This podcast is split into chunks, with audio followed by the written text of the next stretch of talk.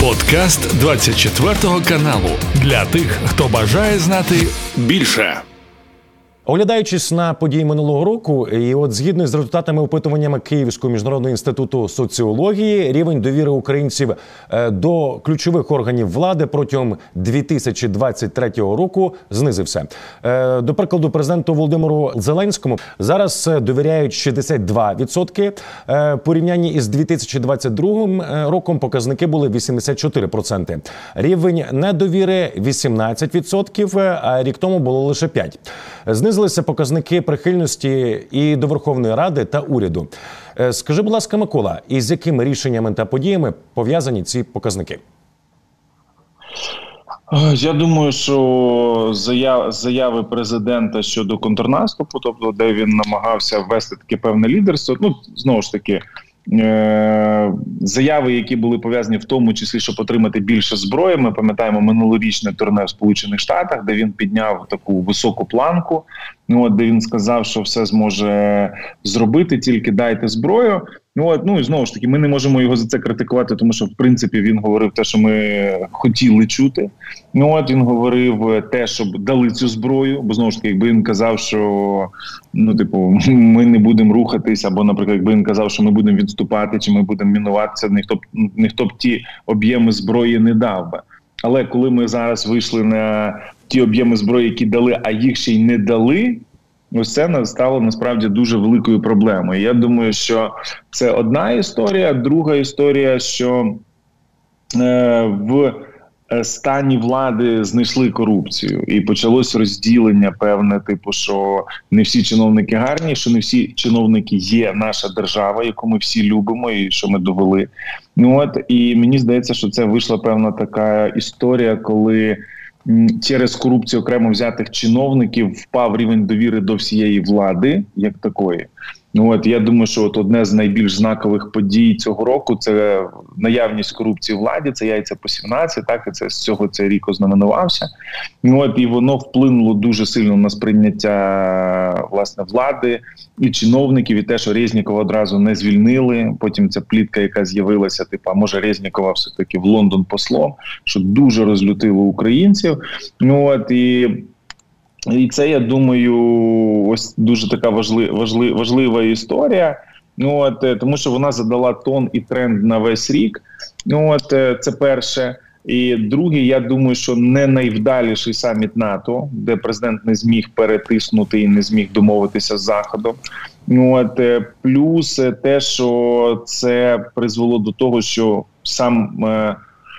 Е, скажімо, президент е, ще далі намагався піднімати цілі, але після цього невдалого саміту навпаки захід давав менше грошей, давав менше зброї.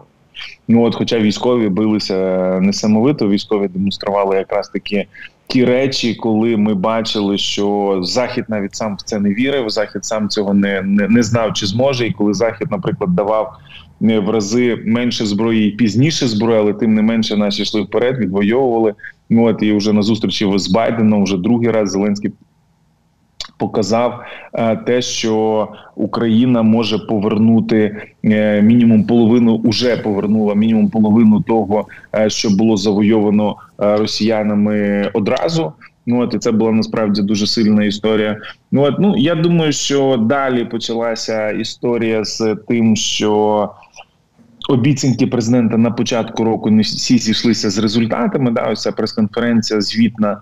Ну от вона не повністю співпадала. Але знову ж таки, типу, там ті з заходу, хто критикує, вони мають. Е, е вони мають е, і до себе поставити питання, чи вчасно ви все дали, чи все дали. От е, ось це ось це мені здається теж дуже важливе питання, тому теж не треба шукати там умовно ворогів всередині своєї держави. Ворог в нас один. А ті, хто допомагали, партнери, друзів, я думаю, що вони ми їм всім вдячні. Це це це теж вдячність е, ось цього всього. Це один з лейт лейтмотивів після саміту НАТО. Бен Уоллес, який задав цей тренд. От е, ми їм всім вдячні, але я думаю, якщо підводимо рефлексії за весь рік, то вони в тому числі і в себе теж багато чого запитають. От, тому я я думаю, що це вплинуло. Е, Ну плюс російська пропаганда теж впливала в цілому на країну, на владу, тобто десь намагались колоти. От і ці спроби розколу вони вкидали дуже часто про це говорили.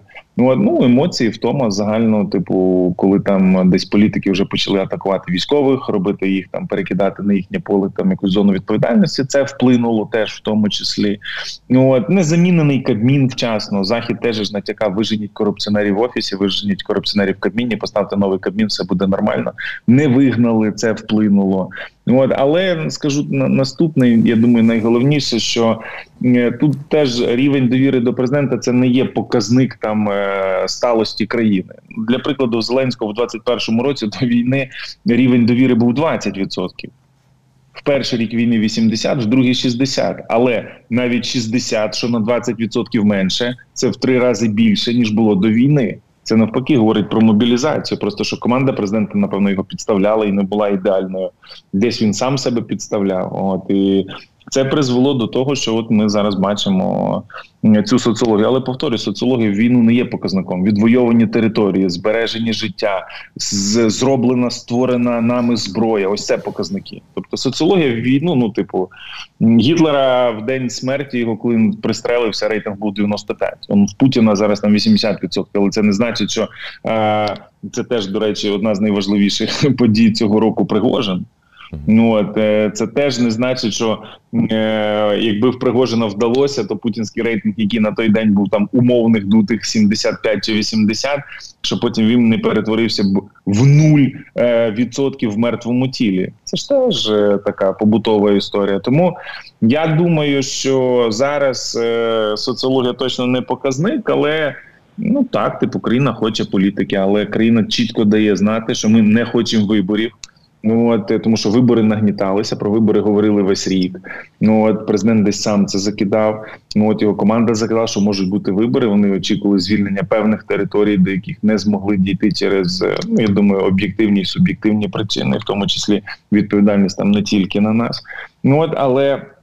І навіть більше не на нас, ніж на нас. Ну тому, що як країна ми робили все можливе. Ну от але типу, ми бачимо, що є дійсно така історія, що політики е, проектували трошки інше майбутнє, якого не змогли дотиснути ззовні. Ну і типу на, на, на такому рівні ми типу там підводимо підсумок цього року. Е, щодо внутрішніх перемог, подій або рішень, які тебе відверто вразили протягом 2023 року, йдеться е, про рішення з боку української влади. Е, Чесно, ну все все було достатньо військове. Тобто тут не було якихось таких рішень, вирваних з контексту, чи там рішень, які ну, типу, спантеличили, чи ще щось. Ну, типу, все все було. Треба були гроші, треба було багато грошей. Тобто, ну, на, ну, десь запозичали, десь брали безкоштовно. От Мені сподобалось американське рішення, коли Штати е, дали Україні 6 мільярдів в червні. Ну, от це було прикольно. Ну, типу, дали кажуть, типу, ми помилилися. Вам ще плюс 6 мільярдів. Будь ласка, відкрийте казну. Ну от е, це круто. От е, з, наших ну не не було якихось таких прям вау-ефектів. От але в ціло, в цілому, типу, ти не ну, ми не скажемо, що там щось було таке, що ми ну там сказали, ну це було не потрібне зайве. Рухались на ощуп. Дуже багато речей було на ощуп, навіть попри те, що був один рік досвіду війни. От е, ми отримали відповідь на питання, що немає такого простого швидкого завершення війни. Точно ніхто не вів переговори. Ну от, хоча Росія там хотіла і влазила, і десь там натякала. Ну от е, воювали, воювали, країна мобілізовувалась, працювала, платила податки, волонтерила, збирала ресурс для того, щоб призвести власне до того, щоб отримати перемогу. Я думаю, це ось це головна емоція власне цього року. І велика надія. Ми жили надією, раз, а друге помстою. Це дві дві речі. Ну я думаю, що, наприклад. Рішенням заходу щодо нас це потужні системи ППО. От я думаю, що військова допомога ППО це от одна з фішок. Але з іншої сторони, якщо ми говоримо е, там про гарні і погані речі, то ми не отримали, наприклад, F-16. Хоча потім Залужний теж сказав, що типу, ну come on, друзі, типу, а де F-16? Це це якраз таки база, яку нам потрібно було дати з самого початку, і це те, що нам найбільше треба було для того, щоб контрнаступ був успішним. Тобто, ви нас не забезпечили небом. І це проблема. Ну тому я думаю, що є є низка проблем, де ми з Заходом будемо розбиратися і робити висновки. Ну але в цілому всі рішення лежали в логіці війни. Всі рішення лежали в логіці завдати максимального удару по по ворогу, завдати максимального удару по окупантам і вибити їх зі всюди, де тільки можна. Оце оце була головна історія. Ну і зрозуміло, що за допомогою заходу, чим власне ознаменувався початок року, коли Зеленський поїхав в Вашингтон. і Це був супер успішний візит, але перелом на саміті він він потім дещо ламає відносини. Потім намагається наступні півроку їх відновити. Хоча теж відновити відносини з заходом, не міняючись і не міня, не міняючи себе. Ну це теж така невелика проблема. Я думаю, це найбільше помилкове, що тримались за деякі кадри більше. Ну от ніж, наприклад, е, те, щоб країна отримала більше грошей. Ну от е, ось це я думаю найважливіша історія. От е, фраза твоя не міняючись і не змінюючи себе. Е, що ти mm -hmm. маєш на увазі? Ну, захід кілька разів просив звільнити кількох заступників офісу президента і не змінили. Просили звільнити Кабмін, щоб там було більше професійних людей, не звільнили. Ну, типу, є є речі, типу, де захід чітко натякав, що треба щось робити.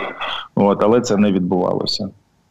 Я просто е, подумав, що ти маєш назву е, на увазі засоби комунікації між е, офісом президента, mm. дипломатами та західними союзниками. Ні, ні, ні, комунікації класні. А що тут до комунікації? Комунікація це вершинка айсберга. Ну, типу, комунікація це частина дипломатії, а дипломатія це частина загалом життя держави в пошуку додаткових західних ресурсів, які допомагали нам комунікувати. Ну, я думаю, що от якщо говорити про комунікації, то це глобальний південь. Оце наша спроба вийти в глобальний південь. Правда, там було там візити Корнієнка в Африку, Кулеба, Карибський басейн і Зеленський е, в Аргентину. Тобто, могло бути більше. Явно ми послів навіть не назначили. Хоча почали теж красиво, обіцяли назначити всюди послів. Ну от конкурс проводили, але конкурс ну щось щось, щось збився по дорозі. Наш конкурс. Ну от десь він заштопорився на якійсь вулиці, окремо взяті, і все там притормозилося. На жаль, хоча типу велика кількість військових подавала подавала заявки і чекала на перезапуск цього соціального ліфту. Що ось ти військовий, ти пішов, твій син на це дивиться і каже: О, типу, батько пішов піхотинцем, а сьогодні він там посол в якійсь країні глобального півдня. І це мотивація для твого сусіда теж мобілізовуватись пошвидше, тому що ти хочеш теж щоб твої діти бачили, що ти став послом, що ти став міністром, що ти став. Ну тобто, все там, вся та мотивація, яка працює в, наприклад, в Ізраїлі або в багатьох інших країнах, коли ти розумієш. Що ти не можеш платити їм там мільярди доларів, але ти можеш платити кар'єрним зростом, кар'єрним зростанням, спробою дати е, людині ось те відчуття, з якого ми почали війну. Я це держава, і кожна людина це знала і відчувала, і пішла її захищати. А тепер можна було вийти ось цим конкурсом і цим всім на другий етап, що не тільки ти даєш державі, да от Кеннеді тільки навпаки, типу, а тепер держава дає тобі. І багато військових писало, типу, ці анкети і хотіло зайти на ці посади, але потім зупинилося нікого і в кінці кінців нікого не назначили. Це такий пшик вийшов. Це таке теж одне невелике розчарування. Е, хто із публічних персон і медійно впливових осіб або ж чиновників е, найбільше нашкодив Україні протягом 2023 року? На твою думку? Я думаю, що це ці два мужика, які крали гроші на яйцях, куртках і на зброї, через яких потім пішло пішло все шкеребер. Найбільші цього року це ось ці два замміністра, наскільки я розумію, вони зараз там в ізоляторі. Вони не сидять, суд не завершився. Вони там намагаються скуповувати якісь там ботоферми, пули якихось драних політологів, типу тільки щоб там сказати, що не все так однозначно, засіяти там якийсь сумнів. Ну от і я думаю, що вони це 100%, Типу, це це найбільше які через них ми не дотримали сотні мільярдів доларів. Через них це 100%, Це просто найбільш ганебна річ, яка тільки може бути.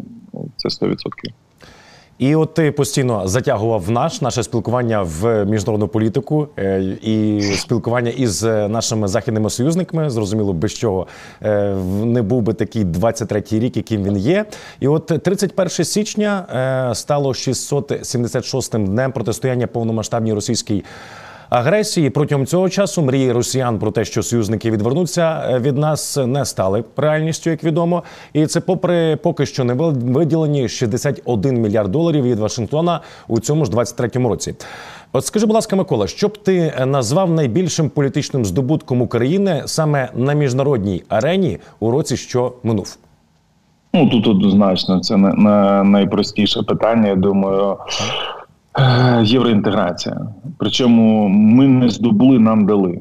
От е, просто тут треба віддати належне Шольцу. Я думаю, це його лідерство.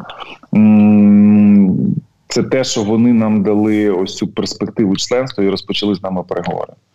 Це це найсильніше з того з міжнародки, що було. От це історичне рішення, е, яке через там корупцію першого і другого урядів там е, Тимошенко. Е, в часи Ющенка після чи помаранчевої революції ми могли здобути, але не здобули. Ось це ось це те, що типу, дійсно могло бути. І Я думаю, що е, зараз те, що ми це отримали, це от ми вернули старий чек, але вони нам його дали. Вони допомогли. Ви ж бачите, що наших політиків там практично не було на саміті. Вони самі для нас все зробили. Вони самі для нас все організували, і зараз ми отримали цю історію. Це оце найсильніше. І От я, я думаю, що поки що сильніше у нас не було. Якщо ми нашу розмову розпочинали із здобутків на міжнародній платформі, е, то вартувало б згадати і поразки. Ти е, сьогодні згадував саміт НАТО у Вільнюсі. І чи можеш визначити інші е, якісь невдачі, якщо говорити про політичну площину? Я думаю, що це втрачені можливості в Вільнюсі. Тобто, уже так, уже так, там треба було більше більше витрачати на вступ, більше енергії. Ну ж таки, змінили б е, змінили б там частину кадрів, посадили б цих корупціонерів, чітко показали б більше прухались по стандартах. Типу, у нас би було більше можливостей там себе краще показати.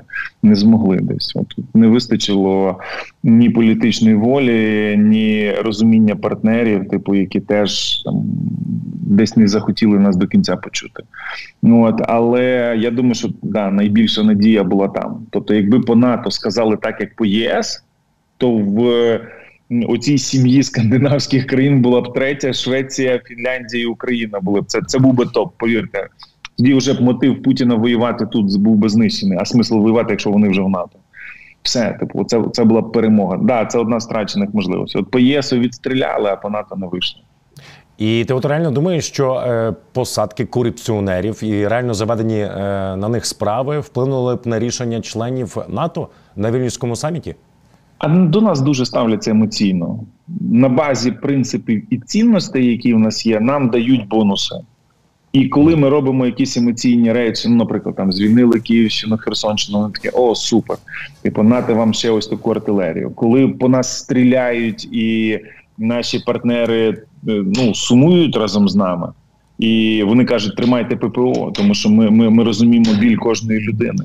Ну, Тобто дуже часто допомога нам завжди йде емоційно. І тепер уявіть, кажуть, крадуть гуманітарку, крадуть там на яйцях. І ми такі всіх раз, два, три, п'ять, посадка, посадка, посадка.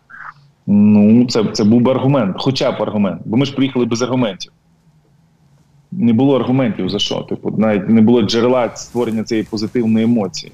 Ну, ми приїхали, типу, візьміть нас. Типу, нас війна. Вони кажуть, ну ми знаємо, у вас півтора роки війна. Ми кажемо, ну але ви ж знаєте, що ми не страшно. Кажуть, знаємо, але ні.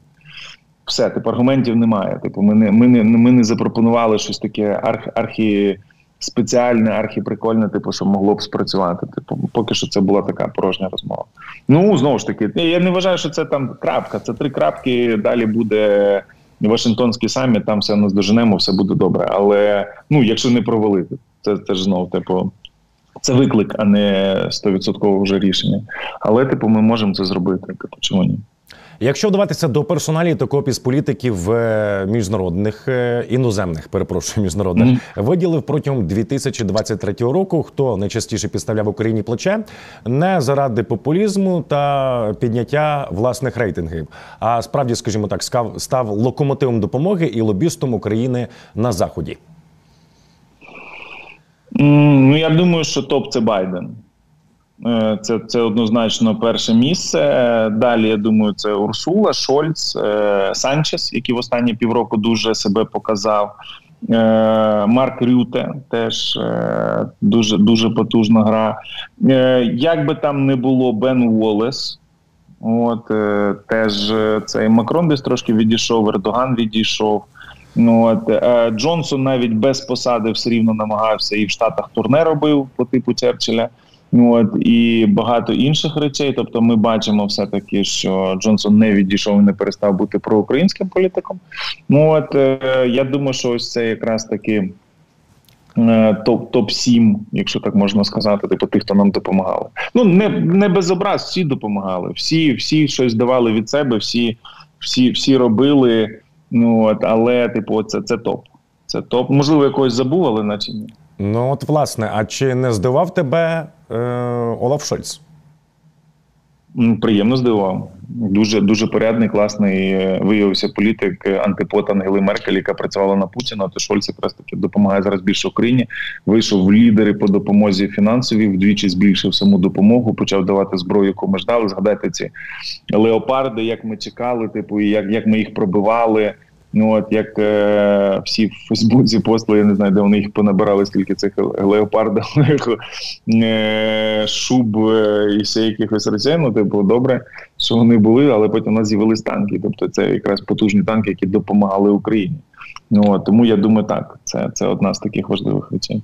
Окей, якщо ми визначили основних е, героїв, то перейдемо до умовних антагоністів. І зараз не про прем'єр-міністра Угорщини Віктора Орбана, а про тих політичних персоналів, які не виправдали очікування у 2023 році. Зовнішніх чи внутрішніх? Зовнішніх е, внутрішніх ми вже обговорили. Я думаю, що ну все рівно Орбан там перше місце. Якби ми не хотіли його обійти, це то це номер один. От я думаю, Фіцо номер два, і не Польща, але ось ці там дві-три спілки, які блокували кордон. Не Польща, не країна Польща, не люди, типу, навіть не цей, навіть не Дуда з Моровецьким, типу, які там політиканили, грали вибори. Але ось ці які реально бачили, як вмирають люди, як ми втрачаємо мільярди доларів і вони блокували, тому що Путін їх попросив.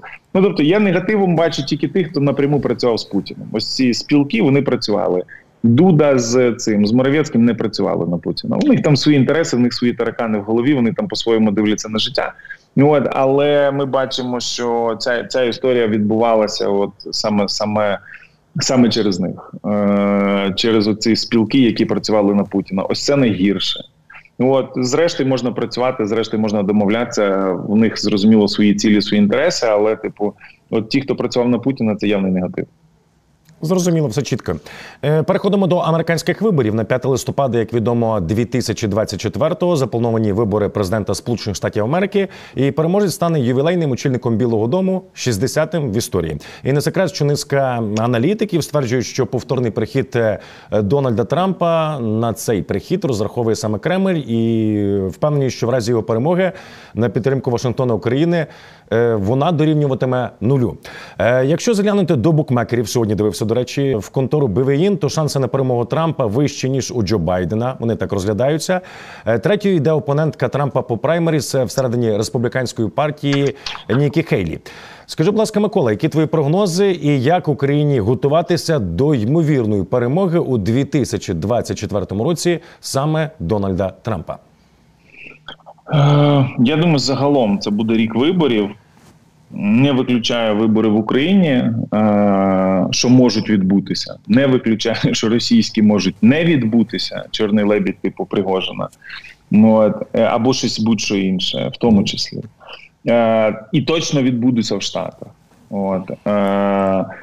Хто виграє, ну це будуть знати тільки виборці і виборщики. Там таких дві інституції є. Ну от але ну скажімо, ті тренди, які пішли по Трампу, що його можуть зняти, і дійсно можуть. Уже другий штат визнав, е, щоб його викинути з бюлетеня. Це цікаво. Ми такого ще не бачили. Ну от а друге, якщо навіть викидають Трампа, не факт, що Байден виграє, дійсно Нікі Хелі або там Рон Де Сантіс чи Рамасвамі можуть можуть перемогти. Ну хоча теж не доведено знову ж таки, і Байден може знятися з виборів. Така така версія теж проговориться в колі там сенаторів і конгресменів. Ну от е, тому думаю, що вибори штатів це найбільша загадка, від якої найбільше всього буде залежати в наступному році. Ось це відповідь. Ну от я думаю, що це найбільша історія, яка найбільше буде впливати на наступний е, рік, яка буде впливати на війну, в тому числі, тому що це гроші, це зброя, це потужні гроші. Ну от і я думаю, що це якраз ті речі, які ну для нас чи не найважливіші після збройних сил України. Ну, але ті ж самі збройні сили України підтримуються фінансово і зброєю е, з боку американців. Ну але знову ж таки, зброя зброя, і ми за, за за, неї дякуємо. Але крім зброї, в збройних силах важ, найважливіше це люди. Абсолютно. Ну от і а люди там всі тільки наші. Тому ось я думаю, що це це база. От а все, що навколо, це допомога. І перші місяці е, в людей українських західної зброї не було, але воювали, здобували, повертали території. Тому я думаю, що все-таки збройні сили, а потім міжнародна допомога. Бо міжнародна допомога без збройних сил вона буде лежати на складах. А люди плюс ця допомога оце результат потужний. Е, до речі, ти от згадав рішення двох штатів Мен та Колорадо. Нагадаю, що вони е, заборонили Трампу брати участь на праймеріс. Е, команда Трампа має право оскаржити рішення у Верховному суді американському. Скажи, будь ласка, які твої прогнози? Які шанси на те, що в принципі Трампа не допустять до президентських виборів? Ну, 50 на 50, що тут казати. або да, або ні. Ну, типу, я думаю, що тут відповідь дуже проста, але ну шанс є. Це буде історичне рішення, такого не було. І, Ну і власне це це не є гарантією того, що Байден теж може виграти вибори. Наприклад, е, і Рон Де Сантіс, і Рема Свамі, і Нікі Хелі можуть його випередити на випадок, якщо Трампа знімуть. Ну і залишається все рівно сценарій, що Трамп може дійти до фіналу гонки, перемогти. Ну, ну і Україні до цього сценарію точно треба готуватися, тому що це може бути надзвичайно складний сценарій, сценарій, в якому нам ну може бути дуже дуже складно, коли поставки зброї і багатьох інших речей просто підвиснуть в повітрі. Я думаю, що це якраз може бути дуже велика проблема. Ну, якщо ми на цю ситуацію не можемо вплинути, е, як ми можемо підготуватися до е, ймовірної перемоги Дональда Трампа? Ну, запросити його в Україну. Я думаю, що тут е, заклик тільки до його людських людських таких е, відчуттів, сентиментів. Е, Уже коли переможе, не робити зайвих кроків, тому що я знаю, що ну ви пам'ятаєте, що Зеленський публічно запрошує. Я знаю, що там і не публічні запрошення були. От і Трамп в якийсь момент сам хотів, потім публічно відмовив. Ну це складна історія. Насправді була цих переговорів. Ну от виграє, тоді треба запрошувати. Причому одразу починати з Херсона, Запорізької АЕС, йому все показувати, розказувати і намагатися вибудувати. Причому запрошувати не тільки його, запрошувати всю родину. Ми знаємо, що Іванка Трамп впливає, і Джаред Кушнер впливає. Ну тому це буде найголовніша історія на випадок, якщо він переможе. Ну і знову ж таки, теж розуміти, що впливи можуть просісти позитивні впливи, а негативні вирости. Ну але все рівно залишається ця двосистемна е, двосистемна. Робота інституцій е, і судів, і конгресу, і сенату. І ми ми вже, скажімо так, вже Дональда Трампа переживали ну от один раз, але теж всі експерти американські особливо говорять, що в другий термін він може бути в рази радикальнішим. Це правда. Просто згадуючи, от і ти згадуєш родину Трампа, пригадую, як в Твіттері постійно Дональд Трамп молодший е, поливав брудом е, Володимира Зеленського, звинувачуючи е, у тому, що він просто висмоктує з американського бюджету і з американських платників податків податків, перепрошую гроші на захист України. Я думаю, це теж частина передвиборчої кампанії, спроби республіканців, трампістів, республіканців десь розкачати свої пріоритетні питання, типу кордону, мексиканців, багато чого іншого. Ну от, але я не думаю, що там е, Трамп Джуніор е, буде задавати тон політики. Все таки в цьому плані і Іванка, і, і Джаред Кушнер більш впливові.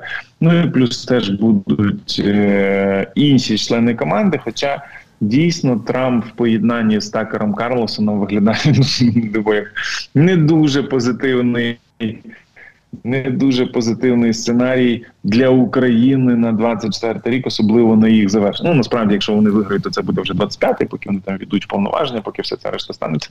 Ну от але для нас це один з найгірших сценаріїв. Насправді ми зараз вже живемо в одному найгіршому сценарії, там після ковіда два роки війни.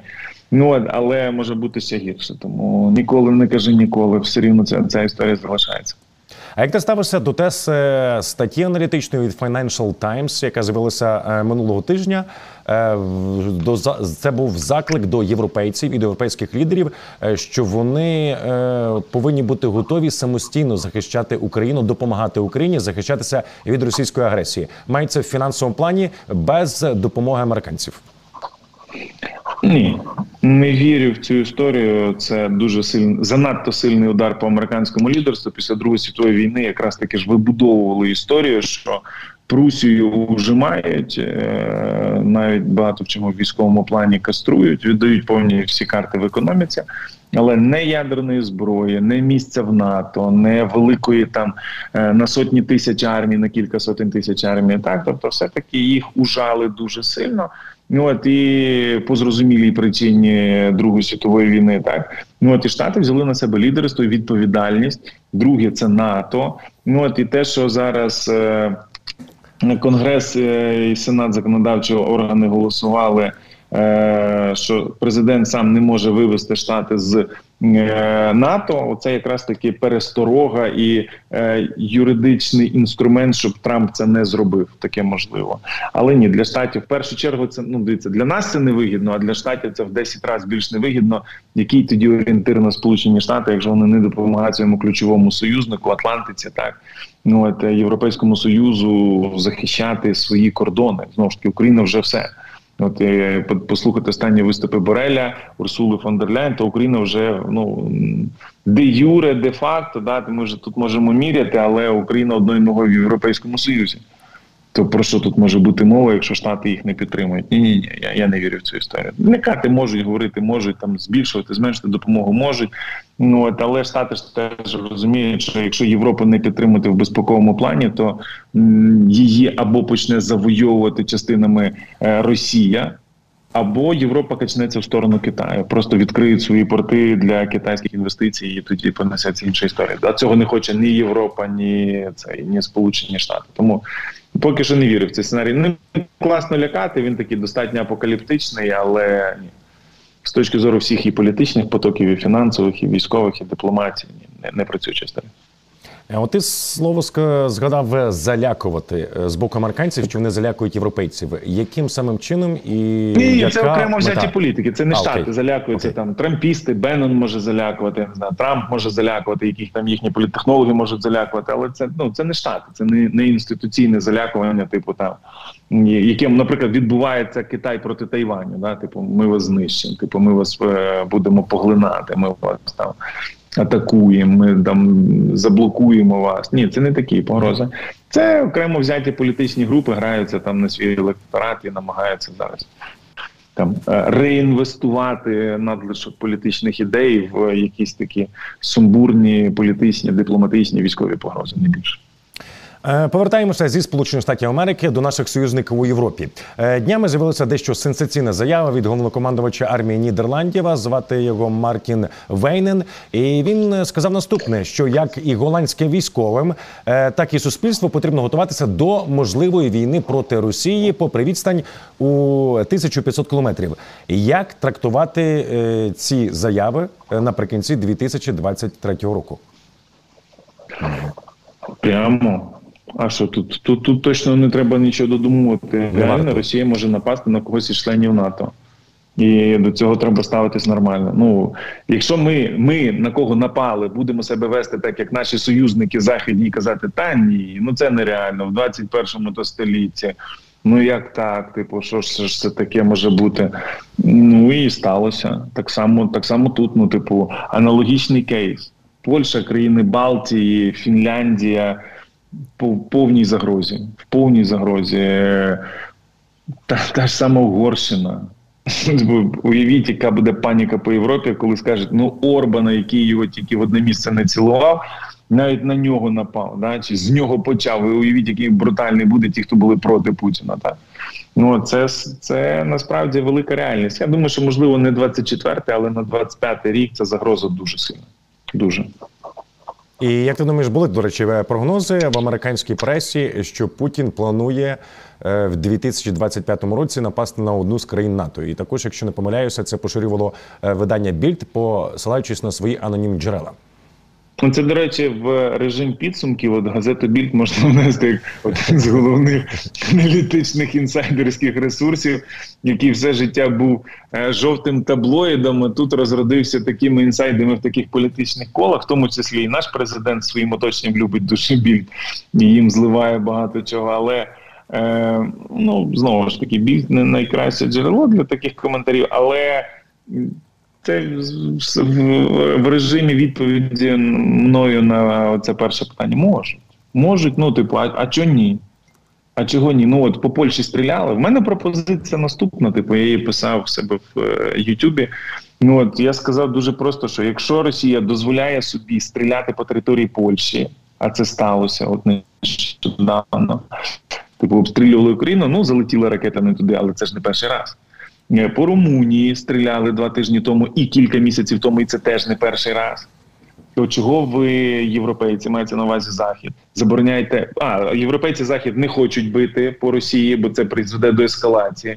То чого ви, європейці, захід, дозволяєте Росії е, тримати ось це дозволяєте Україні тримати е, заборону на постріли України по території Росії? Не хочете стріляти самі, дайте нам добро. У нас і так з ними війна, яка різниця? От, і ми будемо стріляти вашими ракетами влучно, красиво. Ми знищимо всі запаси їхніх оцих дронів, ракет. Ми знаємо, де вони знаходяться. Дайте нам тільки таку можливість, і ми рознесемо. От тому е, не треба бути терпілами, які постійно отримують удари і нічого не можуть зробити. НАТО не користується п'ятою поправкою то дайте нам цю можливість, дайте нам ракет побільше, і ми все зробимо.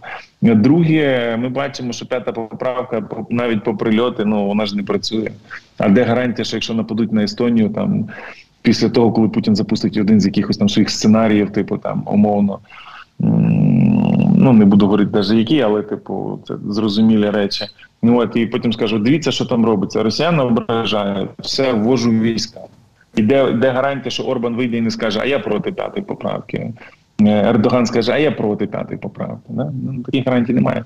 От тому НАТО буде ходити по лезвію ножа до того моменту, доки реально не прийме рішення просто бути сміливим, сильним і потужним. Друге допомагати Україні наповно. Ось це два два рішення, які їм треба прийняти, або вони просто будуть танути, як е, ці льодовики Грети Томберг. От ти от е, розповідаєш, що абсолютно зі з твоїх слів я зробив висновок, що е, НАТО демонструє свою абсолютну неефективність, е, бо потрібно згода на застосування п'ятої статті усіх членів організації. І попри це, ми розпочали наше спілкування, і ти назвав однією з найбільших не поразок, а розчарувань 2023 року. Це невдалий саміт НАТО у Вільнюсі. Ну знову ж таки, ті країни, які проти нас, наприклад, Угорщина в Євросоюзі, буде проти нас і в НАТО. Але бачимо, що якщо не домовлятися з Угорщиною, а домовлятися з Німеччиною, щоб вона тисла на Угорщину, все проходить. Е, друге, якщо Фінляндію турки пропустили, нас пропустять 100%. Угу. Ну от е, по Швеції там вже питання, чи хоче сама Швеція до кінця вже цей але комітет дав добро. А коли парламент проголосує, ну рано чи пізно я думаю, що домовляться. Ну от тому не бачу проблем, що Туреччина буде блокувати. По по, руму, е, по румунах нас питань нема. От зараз нормально. Раніше були по Німеччині. Зараз питань нема. Франція може стопорити. От з Францією теж треба домовлятися, але щоб домовитись з Францією, тут інша формула. Е, треба дзвонити буде в е, цей Вашингтон.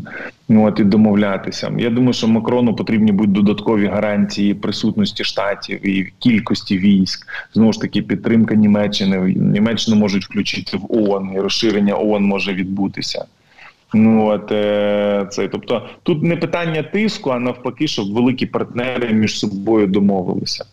От я думаю, що це дуже велика історія, щоб Макрон відчував, що Захід точно підтримує це, що це не є історія виключно там бажання України чи там кількох європейських країн. Ну от я думаю, що якщо з Макроном ці ці розмови провести, чому ні? То він, він політик, який насправді ви ж бачили, він з Орбаном зустрічався за день до візиту, і він допоміг пропустити Україну і початок переговорів. І знову ж таки, е, міністр Макрона, перші, хто почали казати, що дати Україні е, кандидатство в члени. Ми теж це пам'ятаємо. Вони найперші, якраз в перші дні нападу Росії проти нас. Вони вийшли з цим рішенням, тому це сильно. А чому е, саме Франції в Парижа або персонального Мануеля Макрона можна виникнути сумніви щодо вступу України до Північно-Атлантичного альянсу? Ну, загалом позиція Франції була достатньо складною в регіоні. Старі відносини з Росією, ось таке частково імперське мислення, яке ще досі залишається. От і якраз Франція і Німеччина заборонили і запороли нашу історію входу в НАТО, як мінімум отримання дорожньої карти. Ну от в Бухаресті в 2008 році в часи Ющенка. Ну тому це ця історія має не перший рік досвіду. і Вона тягнеться достатньо давно, і тому з цим треба попрацювати. І на завершення Микола до е, неприємних порад, які пролунали від е, видання New York Times, е, член редколегії цього видання Серж Шмеман, його звати у колонці, висловив власні рефлексії на інсайдерську інформацію власне в цього ж видання New York Times про те, що Путін активно надсилає заходу якісь таємні сигнали про готовність негайно укласти мир і на поточній лінії зіткнення. І от власне він зі свого кабінету радить українцям Києву, українській владі заради припинення кровопролиття спробувати укласти мир. Е, бо цитую відвойована територія це не єдиний показник перемоги у цій війні, стверджує він. А сама війна затримує з е, інтеграцію України до Європи. Як ти ставишся? Е, яке твоє ставлення? Перепрошую до цих висловлювань? Ну, знову ж приватна думка приватного журналіста, яку ми не можемо ретранслювати там навіть на весь Нью-Йорк Таймс, це не едіторіал. Ми не можемо ретранслювати його на всі штати. Ну от е, ну має пан Серж таку думку. Ну хай має собі. Ми ми, ми точно до неї не прислухаємося. Ну, хоча маленький інсайт нашим е, глядачам, що деякі наші чиновники літали там. Одні говорять Стамбул, другі говорять, що в Дубай і возили драфти перемовин. Ну от і віддали м'яч на сторону Росії, начебто не знаю, не буду стверджувати, але така інформація є з кількох політичних джерел. Ну от але я не бачу, що Україна перед собою має вигідні умови. Звільнення території, чи там реінтеграції території, чи, наприклад, покарання Росії там 300 мільярдів, про які говорив Байден, чи трильйон, який насчитав Шмигаль, так Ну тобто цього всього немає. А без цього ну точно ніхто не на яке перемовини не захоче йти ні з політиків, ні з населення. Це однозначно і зрозуміло. Нам роздовбали країну. Типу, і ми там з ними, щоб Путіну заспокоїть, бо в нього серце прихватило Чекабаєва там в десятий раз рожає. Ну типу, ми точно зупинятися не збираємося. Якщо вони виходять з нашої території, да. Платять репарації, да, а інших сценаріїв зараз немає. Ну от е, в Путіна максималістські цілі нас захватити. У нас максималістські цілі або розвалити Росію, або повернути всі наші території. Ну після першого буде і друге. Але зараз ось ці ну знову ж таки підстільні сценарії стали реальними. Поки що не бачу. Хоча переговори в 24-му році нагнітання зі сторони Путіна не виключає, він буде це робити постійно. І тобто, думаєш, він це буде робити постійно, не очікуючи результатів виборів Сполучених Штатів Америки? Сполучених Штатах Америки? А йому йому в будь-якому випадку це треба робити. А якщо виграє Байден і скаже: ну в тебе був рік, я тобі пропонував е здатися на милість України, ти не хотів. Ну тепер ми підемо там далі. Ну це ж теж можливо. Зрозуміло, що він очікує Трампа і що все станеться. А якщо Трамп прийде і скаже, та ні, типу взагалі не цікаво. Ну от я зараз Мексикою буду займатися Тайванем, буду займатися, типу там Китаєм, Північною Кореєю. Типу, ну тому Путіна теж не так не так все добре. Те, що вони говорять, ну ну, ну знаєте, мене дуже так підозріло, е, коли в Росії говорять, Росія перевела економіку на воєнні рельси, все, двигається к світлому будущому. Слухайте, ми поки що цього не бачили. Ну скліпали вони там ну сотню дронів, ну три сотні дронів. І з того? Яка економіка, які рельси? Ми бачили тільки голу вечерінку Євлеєва, де пристаркувати Філіп Кіркоров при, при, приставав до повністю вже і себе медузи по імені Лоліта. Ну, типу, а де, а де воєнні рельси?